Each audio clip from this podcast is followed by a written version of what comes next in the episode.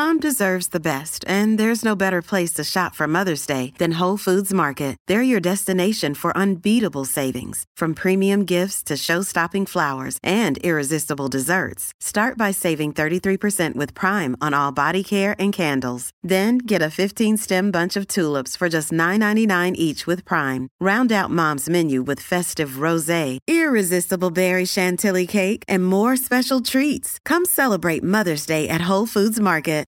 G'day, Mike Hussey here, but you can call me Mr. Supercoach. KFC Supercoach BBL is back and there's 25 grand up for grabs. So what are you waiting for? Play today at supercoach.com.au. T's and C's apply. New South Wales authorisation number TP slash 01005. Welcome to the Conversations That Could with Dermott Brereton. Do you have a mate that doesn't seem great? Maybe their team is up, but they're still down. A dare fix won't fix it, but a conversation could. Ask Are You OK? Dare Iced Coffee, a proud partner of Are You OK? Welcome to the Conversations That Could. I'm Dermott Brereton.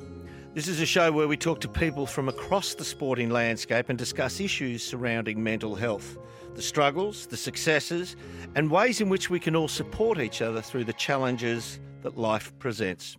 Our guest today had an impressive NRL career which spanned some nine years, culminating in his 150th game for the St George Illawarra Dragons. While on the field, Dan excelled. Off the field, he was battling with his own mental health. No stranger to feelings of isolation, no stranger to feelings of loneliness as he came to terms with a serious mental health diagnosis and struggled to find the right kind of support to help him through. Not one to let adversity get the better of him, he went on to create the mental health movement, which aims to help businesses and organisations build a mentally healthy and supportive workplace. It's my absolute pleasure to welcome Dan Hunt to the conversations that could. Thank you very much. Very, very grateful for this opportunity. And uh, look, definitely, it's a very interesting, challenging time we're all living in, in, in particular in uh, New South Wales and Victoria. Want to acknowledge that the struggle is real for a lot of people, a lot of families, a lot of organisations, a lot of communities. We will absolutely delve into that. So, for the Victorians, and uh, a little bit like me learning about NRL people, mate, uh, for the Victorians, tell us who Dan Hunt is, tell us where he came from, and how he succeeded in life, and, and what was the chosen field to start with. Yeah, look, I, I grew up uh, in Dapto. Um, if anyone does have a bit of a punt on the, the dish lickers, uh, the Dapto Dogs is probably what it's synonymous for.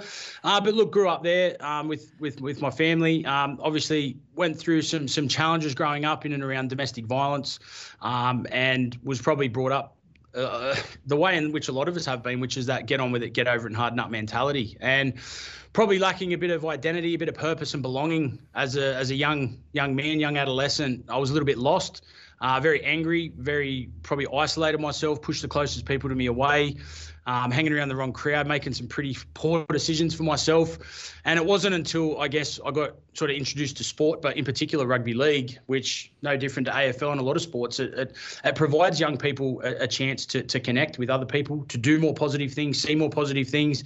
And it did give me that sense of identity, purpose, and belonging. And I was able to obviously channel a lot of the struggles from my past into that. But that stuff from my upbringing, it still affected me. I'd never dealt with it. I just swept it under the carpet and pretended like it wasn't there. And from now being educated, if sweeping things under the carpet and pretending them like they're not there, that's not dealing with them or managing them or, or getting that support for them. And they can come back and sort of affect you at a time when you, you're probably least expected. And for myself, obviously, I was lucky enough uh, with a, obviously a lot of hard work to, to make my NRL debut with the, the Dragons.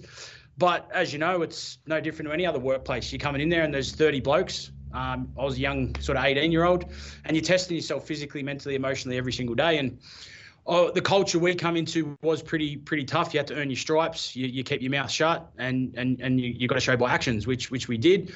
But for me, it'd be sort of some days I'd come in, I'd be the, the the joke of the life of the party. My nickname was Bubsy, and I was probably the loose one and things like that. And then I'd play well, train well, and, and things were going well. But then there'd be other days or weeks I'd come in, I could hardly hold a, hold a conversation with someone. I'd be blowing up at people. I'd train poorly, play poorly, and then I'd be coming home and just in, in, in a really dark place. And I just had no understanding about what was going on. But for me, there's no chance I was doing that, putting my hand up, because that's not how I was conditioned. It wasn't something that I had experience in, and I thought it was a sign of weakness. I played in the front row, And look, we had to be kind of those enforcers. You had to do the, the, the tough stuff. And if you're struggling mentally, I thought that that was that was a weakness, and I didn't think I'd get picked in the side or people would treat me differently. So I just kept it to myself. Um, I, rode probably the roller coaster pretty hard, um, and some of the, my teammates probably joked about that a little bit before I got diagnosed. It was whereabouts on the roller coaster are you today? And as you know, life and professional sport, they're a roller coaster within themselves. So for me, yeah, it was very up, very down. And uh, it probably wasn't until 2010 um, or 2009, sorry, when Wayne Bennett come. Um, and he was my, my coach and my mentor um, and someone that has helped me massively over the years. But in 2010, it kind of come crashing down. Uh, that year, I, I, ruptured my Achilles tendon in round 22, I think. We were the favourites to win the premiership that year, and as you know, when footy was good, life's a lot better. That stuff from your past didn't affect you as much. But uh, I was out for the rest of the season that year, had to get surgery for the first time, and it wasn't a pleasant injury, rupturing your Achilles tendon. And for me, uh, obviously introduced to painkillers uh, to take away the physical pain. Um, what happened, I now understand it, but at the time I didn't. All that stuff, the domestic violence, the the trauma, the things that I went through growing up, it come back and hit me like a ton of bricks. I didn't know how to deal with it, didn't know how to cope with it, didn't know how to manage it, and there's no way I was putting my hand up. So, uh, look, I, I, turned to self-medication. A lot of things that I've seen growing up um, through drugs, through alcohol, through prescription medication, isolation, anger, alcohol, and over that sort of eight-month period, it put me in the worst headspace I'd ever been in. And to be honest with you, I was shit scared to, to ask for help. Uh, I was shit scared. I didn't know how I was going to get out of it, but I was just numbing the pain I was in. I was trying to escape reality, and um, it, it, yeah, it didn't serve me well. Uh, it wasn't until I guess it was a conversation I had with my mum and with Wayne Bennett that got me to see things a little bit differently, to realise that struggling is part of the human experience, and it's okay to struggle. But it is also okay to seek support. It's not a sign of weakness. It literally just means you want to be doing better than what you are. And those conversations I had with my mum and, and Wayne got me to see things a little bit differently. It did take a period of time, but I realised that I was in a very dark place and to the point where I almost didn't end up here. And I needed the clinical professional help, but I just didn't know how to do it. So the our welfare officer at the club was obviously um, able to link us in with the Black Dog Institute. So that was where in 2010 I went there spent some time up there and I did get a formal diagnosis um, of a mental illness. I was diagnosed with type 2 bipolar disorder in 2010. And from that, I can honestly say it was, other than having my kids and meeting my wife and, and getting married, it was the best thing that ever happened to me because it gave me some context, some understanding. It drew a line in the sand for me because I didn't know anything about mental health or mental illness back then. And that line in the sand started me on my mental health journey. I, I, you're reading the textbooks at the moment. People, one in two people suffer with a mental illness in their lifetime. One in five in any 12 month period. Language is powerful, and I don't suffer with a mental illness anymore. I just manage one, and and that's that can be achievable. You can live with a mental illness and be mentally healthy. For me, I guess after the diagnosis, I had to spend time in a rehabilitation um, clinic, and I had to, I guess, strip things back, and I had to confront a lot of the things from my past and my upbringing that I'd never addressed. I did it in a safe environment with the mental health professionals, and that wasn't easy. Uh, obviously, detoxing wasn't easy, and through that period, I learnt three things that I guess I've taken away and tried to implement in my life as much as I can, and that's being accountable for your actions and your behaviors and taking responsibility. But it's also being honest with yourself and honest with the people around you. Because how do you get the support you need if you're not being honest? And they're probably things that have really helped me. And then building the right support network. So I had to get certain people out of my life. I had to bring certain people into my life. And the support networks were massive. The self awareness was massive. And then I guess doing things proactively where when things were good, you sort of just rolled with it, and then you wouldn't make a change or seek the support or put something in place until you hit rock bottom or shit hit the fan. Where I learnt to put things in place proactively, which helped me lead to better outcomes. Where I still struggle, I still fall down, I still make mistakes, and the thing about it is though, you can't stop the struggle. That's part of who we are and part of the human experience is struggle. But what we can do is better manage that struggle and not know that we don't have to do that struggle on our own. And that's probably the piece from my own experience. Um, and then the other part is I did go to TAFE and uni, broke the front rower's curse and, and got a degree uh, to put with the the lived experience, but it's to people just don't know, and we don't know what we don't know. But if we can start to educate people, put the options in front of them, change their perceptions, people can start seeing things differently. They can start doing things differently. They can start being different, and we can get different outcomes. And in particular, you look at the suicide rates in Australia. Nine Australians are taking their own life every single day. Seven of those are men, and I really do feel if we can help people cope, provide them a bit of hope, and link them to the support, we can change those statistics. And I don't know if that answers where I kind of come from mm. in a hmm. nutshell, um, and, and some of the things. But yeah, look, happy to unpack anything and everything you, you feel the, the listeners and people would, would get something out of. Well, mate, we we've only got about forty minutes, so yeah, that is a story and a half. So let me start by saying the first thing I hear from your story then is a perfect storm to create somebody who's mentally unstable, having witnessed domestic violence having uh, charged into a fraternity, i.e., a, a sport where the basic premise of the sport is to full on confront contact every play, not occasionally, every play. You are looking to charge into and brutalise other opponents, and that's a conditioning of the mind as well. On top of that, when injury comes, you then get a dependency on uh, prescription drugs. Am I fair to say that? Yep. Yep. That to me is the perfect storm and some of the major ingredients to make instability in a young man. Definitely. Totally, totally agree. So, how about we unpack a little bit of that first? The you said you saw domestic violence. Uh, at what sort of level and what are we talking about here, and how did it affect your mindset as a young man? yeah, I, I, just think that obviously your, your father's your, your male role model, yep. and just seeing the way, yeah, dealt with things, reacted to things, and then obviously, yeah, the, the violence, both emotional and physical.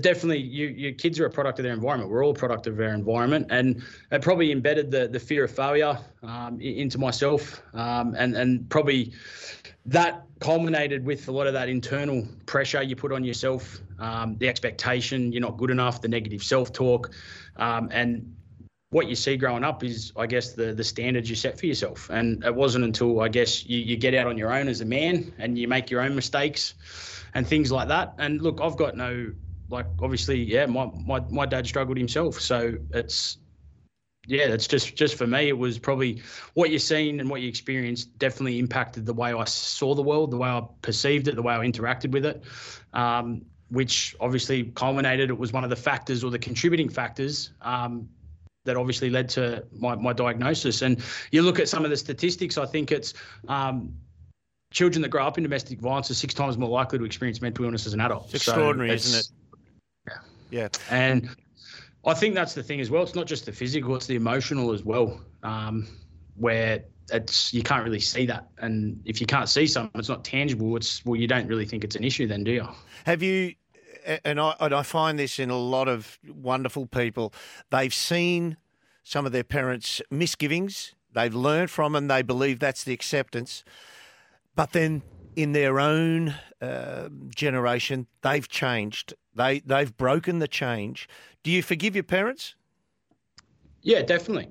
Um, and look, uh, there, has got to be a way that you, for, for myself, I, I acknowledge that as I said earlier, people they don't know what they don't know. They're only doing the best with what they've been given and what they've got, and and things have changed from when I grew up in sort of the 80s and 90s to where things are at now. So it's it's definitely there's no blame from from myself or anything to do with that. There's an acknowledgement piece, yeah, definitely, and and I had to acknowledge that, um, and and that's probably one of the the first things. I, hate to use the word admit because oh you got to admit you've got something wrong with you. Like, well, you haven't done anything wrong. Yeah. So I like to say I acknowledge um, what happened growing up, how much how it impacted me, along with all those other contributing factors, and then acknowledging that lays that foundation for yourself to be able to move forward and and and try to be a better version of yourself. I think the the mold that society thinks that you're supposed to be to where you grow up, sometimes it's like putting a square block in a round hole and it doesn't match up. And there's a lot of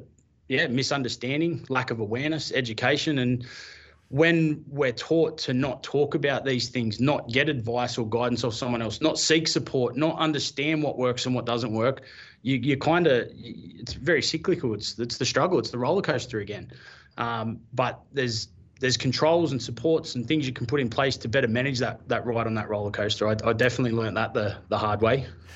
Can I ask how a young man uh, you you you walked into the club at 18, 19 and by 2021, you're, you're six foot one, you're 17 stone, you're playing in the front row. How does the king of the jungle, that size, how does he put his hand up? How does he, how does he go to the experts and say, I think I've got an issue here? How, how does he take the veil away? The veil or the mask is probably well, the brave face is what I wore, uh, and that was that. I won't say it's an alter ego, but it was the the Bubsy, the the joker, the life of the party kind of you're dismissing what's actually going on. But I knew that I was in a bad spot. I knew that I'm not going to say normal, but I just knew I wasn't quite right. And then obviously with the injury, and then what that added, and then the the self medication piece, which you do escape reality, and it does numb the pain for a, a short period of time, but then it's a very very slippery slope for myself. So I guess understanding that and then acknowledging that was part of it. But then the other part was having two people in my life that actually got me to the point of seeking that support. So the conversation, the first one was with my mum, where she'd come over. She was obviously worried. Her 19, or was I then 22 year old son was obviously struggling. You could see he wasn't his normal self in a dark place, and she was worried. And she'd come over. She said something to me. I'll never forget. She said, "I've, I've seen some changes in yourself, and, and I'm worried. I've seen your father go down this road, and you, you, are starting to show signs and symptoms, and, and I'm worried." And it was kind of I was trying to break the cycle. I was trying to be a better version of myself, and that kind of hit home and shifted my perception because one thing I have learned you can't force someone to seek support. You can't force someone to make a change unless they're in crisis. They need to go through their own life event, their own catalyst that gets them to the point of wanting to seek support or seeing things differently or doing things differently. And for me, that first conversation with mum definitely hit home with me and got me to see the impacts of my behaviors, my actions on myself, but the people around me. And then the next one was with Wayne. I was coming into training. I was in rehab at the time, and there was no one else injured, so I was training by myself. Um, obviously, the team's won the grand final. It's it's yeah. So you kind of feel like you're a little bit forgotten, or you you're left out. Which yeah, that's all part of it. But Wayne identified those changes, um, and obviously he's he's the best at looking after his players. Uh, he doesn't just care about the player; he cares about the person. And for me, he just checked in with me. This was way before any Are You OK day, and and and asked if I was okay. And I just remember that was sort of where I broke down, and and I shared stuff with him from my past and my upbringing that I'd never really spoke to anyone about. And it was kind of from there I realised that I, I, I was struggling. I did need the support, and um, yeah, with my, my, my partner, who's my wife now, um, I was able to realize that and then had the courage to yeah book in with the, the black dog institute and, and, go and get that professional support. And i think for a lot of people though they feel that if they do reach out for support they are going to be diagnosed with a, a mental illness or a mental health disorder where seeking support doesn't mean you're necessarily going to be diagnosed. Um, obviously you can see in parts of my story there's those elements with the biology with the psychology and the, the environment or the social that add all those different contributing factors. Um, but from there, it was those conversations, and you can sort of see behind us. But our slogan at the mental health movement is starting the conversation because how many other people wear that brave face, the veil, or the mask? You don't know the shoes that they've walked in or what they're walking in. And that conversation or that check in might be the difference. It might provide exactly what it did for me. And, and that's where that's where it's at. We're talking to and learning from Dan Hunt, former NRL champion. And if our conversation has raised some issues with you, please, please call Lifeline anytime on 13 11 14.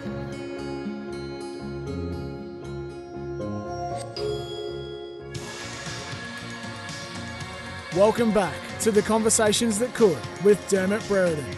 Mate not feeling great? A dare fix won't fix it, but a conversation could. Ask, Are you okay? Welcome back to the conversations that could for Are You OK? I'm Dermott Brereton, and my guest tonight is former NRL champion Dan Hunt, who played 150 games with the St George Illawarra Dragons. Dan, you mentioned that your mum said she saw a few things in you. Out there somewhere, there'll be a mother who wants to know what your mother saw, who wants to know that what do I look for? What do I recognise? Uh, uh, I'm, I'm thinking something's not right. What did she see?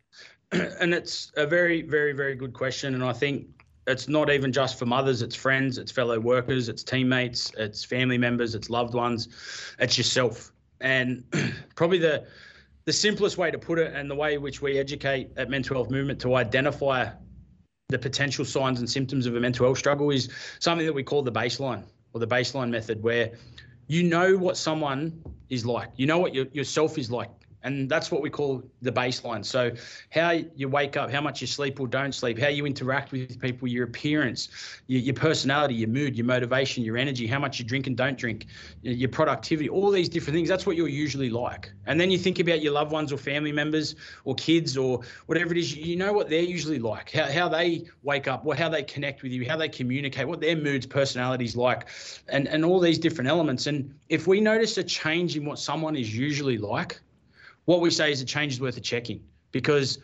it's not because they got out of bed on the wrong side, which is a bit of a throwaway comment we have in Australia. It's because something's happened in their life that's impacted and ch- impacted their mental health, the way they think, act, and feel. So that that that changes, and that's what we can identify. So if it is a, a mother looking at their son or their daughter, or a, a husband or wife, we're pretty good at picking up those signs of people that aren't their usual self. But we kind of dismiss it or we don't act upon it or we haven't got the training or the education of if I do start the conversation and ask, Are you okay? and they say no, it's like, Well, shit, what do I say then? What if I make it worse? Or and, and people try and then silver line it where it's like, Oh, it'll be all okay. There's so many worse people off, which kind of adds fuel to the fire as well. You're dismissing people's struggles. So, I think to, to answer your question, it's if you can identify a change in someone or a change within yourself a change is worth a check in, and, and it's time to start doing some things a bit differently, encouraging someone else to do some things a bit differently, seek that support, letting them know that they're not alone, not judging them, not, I, I guess, uh, you want to be empathetic, not sympathetic.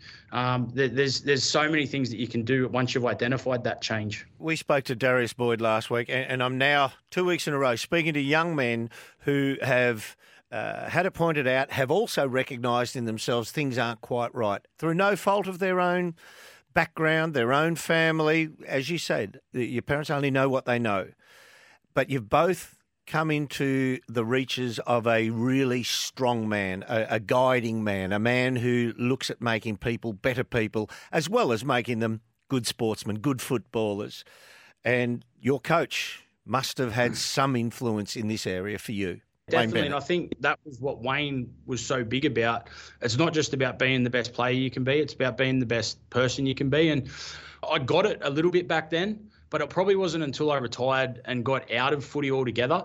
Um, and, and, got out on my own and, and, I had to start making my own decisions and you weren't sort of guided by what the club says and what you can and can't do and when you go out on your own you, you, you kind of like you, you, you do make your own mistakes but you learn and, and all those things that you learn as a young man start to, I guess, the dots start to join. It starts to make a bit of sense, and I still stay in contact with with, with Wayne. And I think the the the key around it is he is big on making sure you kind of got your ducks in a row off the field. So whether it's your relationships, your, your family stuff, your, your finances, he's big on making sure that you you we don't call it a plan B, but a transition plan. So he was the big one that got me to go to university and and, and TAFE to study because we're not going to be around forever playing. And I was very lucky that I did that because I got my career cut short in 2015 with a bad knee injury, um, forced in medical retirement at only 28. So front rowers are only kind of coming into their prime at 28. So for myself, it was um, I was very lucky that I had Wayne um, in, in my, my life at that period in time um, because he, yeah, he laid a, good foundation or helped me lay a good foundation for obviously what I'm able to do um, now with the mental health movement, but also as a friend and a husband and a father um, and a son. Because yeah, look, I wasn't the best person probably five or six years ago, um, and I wasn't the best version of myself, and I definitely aren't who I am today, and I'm. I don't have any regrets or beat myself up about that anymore. It's just I, I did the best with what I knew at that point in time. But if you're not happy with who you are and what you're doing, you can always change and you can always get the support and you can always get the knowledge and the application to be able to be a better version of yourself. And at the end of the day, we're not always going to be the best versions of ourselves. We are going to make mistakes and fall down, and that's okay. But it's about what can you then do to pick yourself back up and at least keep moving forward. In our circumstance, a slightly different way to the guys you the way you guys come through your grades. We get to a footy club, a professional footy club, and you play the reserves grade footy and. I was still only 17 when playing reserves grade footy, and I said to my coach, I'm going to be late to training. I've got an exam coming up still at school. And he said, well, we're coming up to finals. And he said, take the night off. Just finish the exam. Get that right. Get get everything in, in, in place first. Much like a Wayne Bennett. What are some of the things that you, you've touched on it? What are some of the things? What are some of the life skills that he gave to you? And somewhere out there also will be a local coach thinking I just have to get everything out of my players for the team. Sometimes you've got to get everything for your players as well. What what can they learn from a Wayne Bennett? I think that the key is as well is the different coaches you've also had and mentors or, or things growing up. And I'm not going to say compare them, but like sort of the, the, the things that you took away, the things that you, you did well with that or whatever that may be. But probably the biggest ones with Wayne was just honesty with, with yourself first and foremost, and then um, obviously honesty with, with the playing group and, and, and big on not letting your, your, your teammate or your, your mate down. But that, that honesty piece is huge because you look at did you do everything right during the week? Did you eat the right foods? Did you get enough sleep? Did you cut the alcohol out? Did you engage well with your family? Did you put the extras in? Did you read the tip sheet? Did did you do all these things? And at the end of the day, if you did all those things and you're honest with yourself, and he talks about that in his books with the man in the mirror, and that's what it's all about. And I look back all the, the, the challenging things that happened in my career, and it didn't uh, eventually end out the way that I wanted it to. But the times that we're in that that that shed after those games, whether we won, lost, or drawed, um, if we could look at each other and know that we, we put everything on the line, but then also, I guess, look at yourself in the mirror. Um, that, that was probably the, the biggest things that I learned from him. And we are the world's greatest justifiers, us human beings, and we can convince ourselves of anything. But when you actually are honest with yourself, you get some pretty good insights in what you need to start doing, stop doing, or some changes you need to make. I'm Dermott Brereton, and our guest is Dan Hunt. And this is The Conversations That Could, brought to you by Dare Iced Coffee. When your mate bottles it up, a Dare fix won't fix it, but a conversation could. Ask, Are you okay? More with Dan in a moment. Welcome back to the Conversations That Could with Dermott Brereton. When your mate bottles it up, a dare fix won't fix it, but a conversation could. Ask, are you okay? Welcome back to the conversations that could for Are You OK? I'm Dermott Brereton and my guest tonight is former NRL Dragon Dan Hunt. There was a period there where it was regarded as a drought for St George Illawarra between premierships. And you're a young man playing his third, fourth season, playing very good footy. You're in the front row.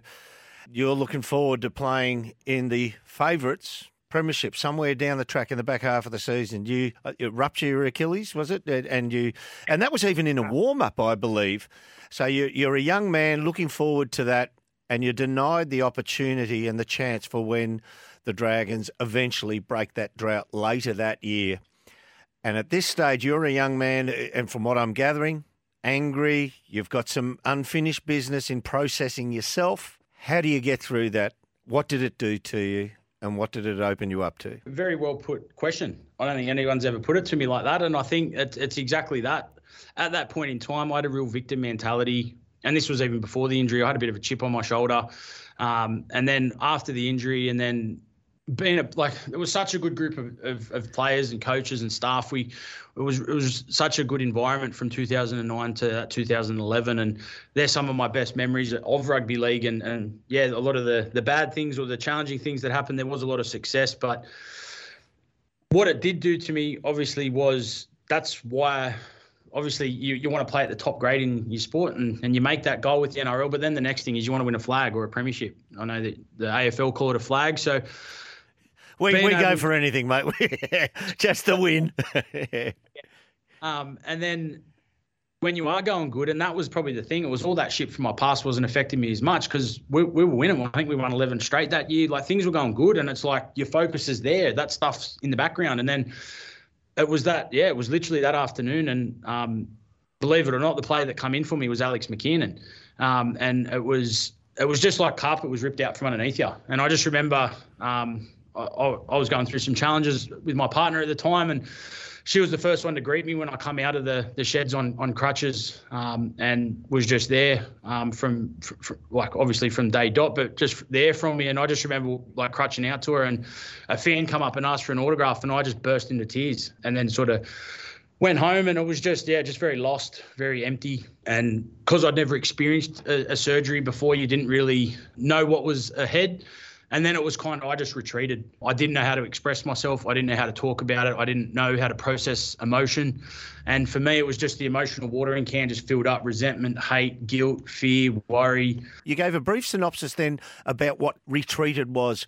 What, what is retreated within, within you? What, what, what, is, what is it really? Well, I isolated myself from people. Um, I, I, stopped communicating the, the little amount that I, I, did, and I lived inside my head. I got a mate of mine. He, he, runs the Rise Foundation, and he's actually got it tattooed on top of his head. The war inside my head. That's what it was. It was it was the overthinking. It was the scenarios, the procrastinating, the the worrying, and and and all of this, and that wouldn't stop. So for me, when you started to self medicate with drugs and alcohol, well, that calmed that head noise down. It kind of did put you a bit at peace, but that is a very, very slippery slope. Um, and for me, it put me there very quickly, put me in the worst place that I'd ever been in. And it just adds fuel to a fire that's already raging. And then you have people like what we said before that identified those changes. They're checking in with you. They're saying, "Look, you okay? I'm worried about you." And you're just like, "Just leave me alone. Like I'm fine." Like, and you just keep pushing them away, pushing them away. But it's not because you didn't want their help. You're pushing them away because you kind of you, you want to see how far they go, just to know that they're actually there for you um, as I, I, don't know, as weird as that may, may sound. And then I just got to a point where my cup was just absolutely overflowing. And as much as what that did to me, like missing that grand final, the injury, the diagnosis, the self medication, the substance use issues, and all of that. But someone said, Would you have played in that grand final, but you wouldn't be able to be doing what you're doing now with mental health movement? It wasn't even a hard answer. It was, yeah, I'd miss that grand final every day of the week because what I'm doing now, I really, and I know this sounds a bit cliche, but I honestly, I, I find more identity, purpose, and belonging in what I'm doing now than I did when I was playing footy. And that's no disrespect to professional athletes, or uh, it's just for me. That's just yeah. That's that's just how I feel. it's a it's a great point. It's a point of self realization, isn't it, about what you are designed for? So, and you might have been exceptional at a sport and played at the highest highest level. We had a bloke, Jimmy Stynes, you would have heard of him, and he had his Reach Foundation. And Jimmy, by the end, who unfortunately terribly passed uh, because of cancer, uh, Jimmy had this self recognition. I might have become one of the all time greats at this football club, Melbourne Football Club. But really, in the end, football gave me the opportunity to get recognition, to release myself to my calling in life. And that was to help people yeah. with his Reach Foundation. Yeah. So it's an yeah. amazing self realization, isn't it? It is, yeah. That's the, the challenges you go through within your career. But then you look at the transition from professional sport into the next chapter of your life. A lot of players struggle with that change where your identity, purpose, and belonging is taken away. And not every player goes into media or goes into coaching or goes into training and things like that. And there's a lot of players that that that self-realization it can take years and and sometimes decades to acknowledge that that struggle, that hole that can sometimes be left within ourselves or that void. And because of the barriers to seeking support, because of the stereotype, the judgment, the stigma, the all these things that stop people seeking support, the conditioning and, and all of that, they, they suffer in silence for a very long time and transcend even more. It's not even just professional athletes, it's anyone that goes through that big change in life, that big adversity where that identity, purpose, and belonging is taken away and that void is there.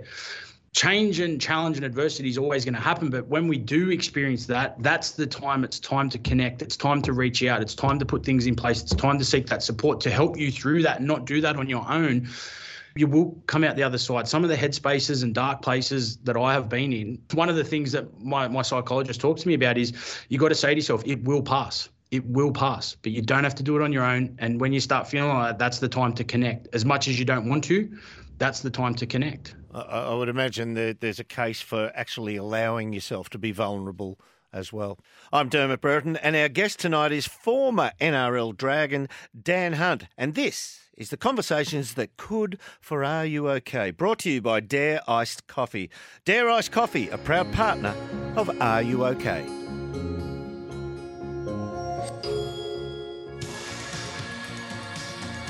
Welcome back to the conversations that could with Dermott Brereton. Mate not feeling great? A dare fix won't fix it, but a conversation could. Ask, are you okay? Welcome back to the conversations that could for Are You OK?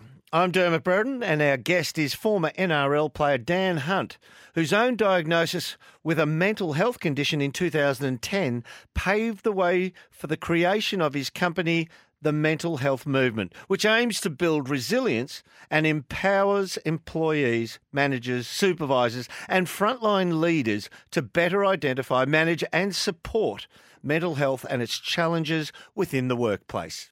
I love to learn, and uh, this is a little adjunct to this. You were diagnosed with type 2 bipolar disorder. Can you can you help me understand what that is and how it is expressed? Yeah, bipolar is uh, a mood disorder. There is type one and type two. So type one, uh, it, it, can be look, and everyone experiences it differently, but it can be uh, a little bit more acute. That individual um, can experience what they call manic episodes with um, real depressive states, um, and they can happen over extended periods of time. Sometimes those individuals can experience what they call psychosis as well. Um, type two is what they call we experience. Uh, type 2 bipolar disorder is more what they call hypomania, so not quite as high and the depressive states, but sometimes it can be a little bit more frequent. So for myself, it's uh, I've kept a mood journal for, for a number of years now, and, and it definitely happens in cycles um, for, for myself. How do you diarise a mood journal? We've got like these little tools, uh, the Mental Health Continuum. So it's a bit of a check in tool. Uh, so I use that to check in where I'm at um, sort of some of the thoughts that I've been having, some of the feelings that I've been having, and then obviously you, you, document that with your date, and then the things that you've also been putting in place for yourself, or things you haven't been putting in place for yourself. So over a period of time, you can start to identify different trends, and um, Matthew McConaughey talks about in his book Green Lighting, where we tend to uh, we tend to really critique ourselves when we're going through the tough times and all the things we're not doing. But when we're going through the green lights, as he calls it, as opposed to the red or the orange lights, we don't tend to reinforce the things that we do that make us feel better to help us, I guess, when when when we're going well. So having that mood journal, it really uh, it, it keeps me honest. Um, uh, and, and yeah, and, and obviously having the support and talking to them. Like I have frequent conversations with my wife. Have you noticed any changes in what I'm like? How have I been traveling? Have I been okay? I've got Chris Houston, who's my, my number one at, at Mental Health Movement, and I always check in with him, or he will check in with me and say, "Look, man, you haven't been training the last couple of weeks. Look, I've noticed some changes. What, what's happening?" And having those checkpoints as well. Um, it, like I can't control where my moods are going to be on a daily basis, a weekly basis, or a monthly basis. But what I can do is put the five percenters in place around support, self care, exercise, nutrition, sleep, uh, talking to my clinical support, um, limiting your sort of your alcohol, and having all these different things in place where it might make you 5%, 10% better, but you do that consistently over time, you could potentially be 20, 30, 40% better and that's some things that put I put in place that really helped me and, and that awareness um, and education to to manage my type two bipolar disorder and. I, I wouldn't change it for the world because I'm, I'm able to be creative. I'm able to, I guess, see things that other people mightn't be able to see, but I'm also able to empathize with people because I understand what it's like. Those connections can really help help people see within themselves and potentially start their mental health journey as well. I suppose back in the day, most of us we go to work and there's a there's a benefit for going to work. We get paid, and then we look after our lifestyle from getting paid. But these days, businesses are looking at productivity is more than just getting people to work harder. It's getting them to work happy. It's getting them to work contented while they are at work.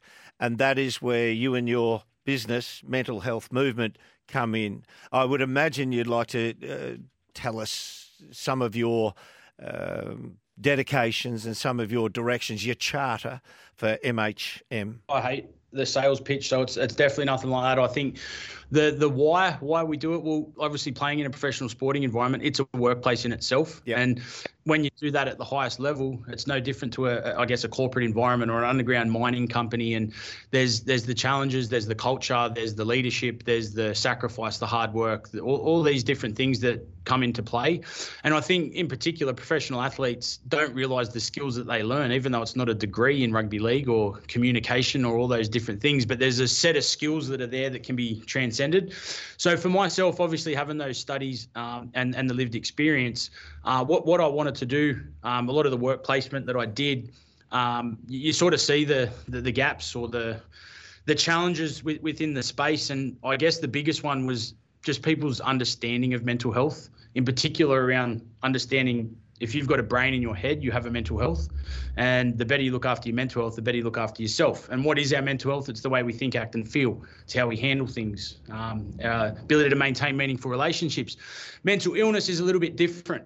Um, as we, we, can see, it is on a continuum, but is a little bit different. Um, so from those experiences and then the education, I I just seen there was a big uh, a big gap there around the proactive approach towards the, the space.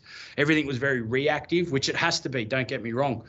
So from there, I got like sort of some business coaches on board. We did some some research in the space, in particular in the workplace, and from that we developed what we call our mental health workplace blueprint. Um, so that's four stages: awareness, education, training, and resources. And what we specialize or what our vision is or mission is to develop and create mentally healthy, supportive workplaces, organizations, and individuals. And we do that through those four stages. Um, so if you're a workplace, you've got to get some level of awareness, literacy, and education across the whole organisation, and that can be a big mining company of 2,000 employees, or it could be a, a small real estate of, of 10 people. What is the benefit of getting everyone across the workspace educated? So the, the key there is obviously changing the perceptions and, and having a greater understanding of mental health. And then when people have a greater understanding, they can start to do things a little bit better in managing themselves, building that resilience, or being a better support to someone else. Yeah. So there's obviously a lot of factors at play there.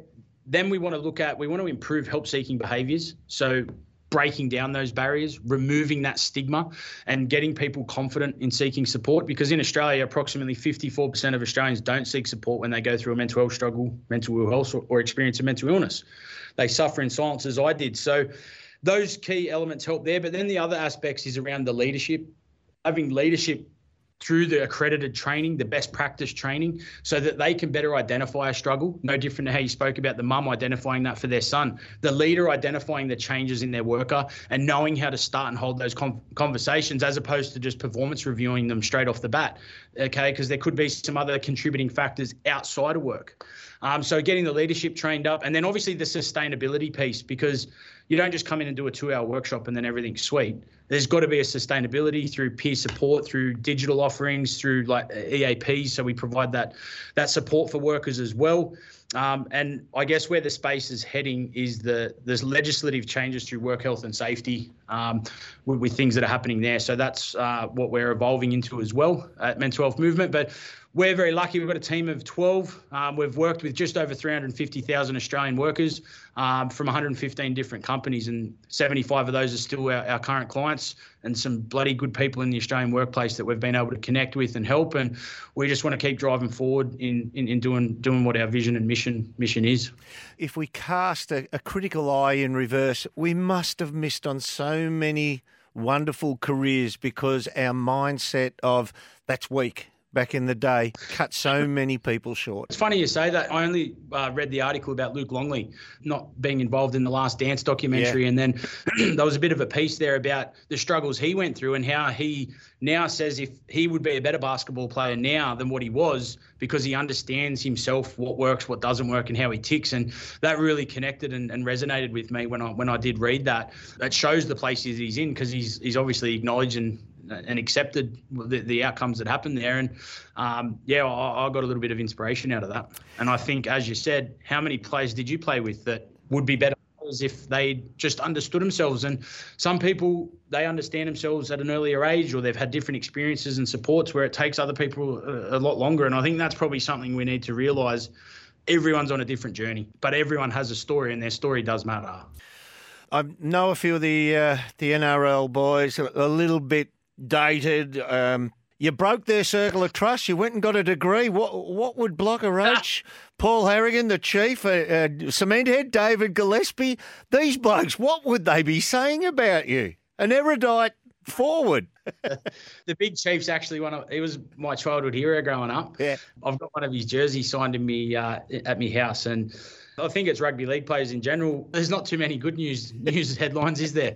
Negative obviously sells, but there's a lot of good people in rugby league and AFL Sure and sport that are doing good things. And what did I watched the other day? It was a bit about the Olympics, and it brings out the the best of humanity. And like that that saying re- really really hit home. And I think sports something that so many people across the world connect with. And very grateful to be able to do it. Even though, yeah, I scored a few more tries than most front rows as well.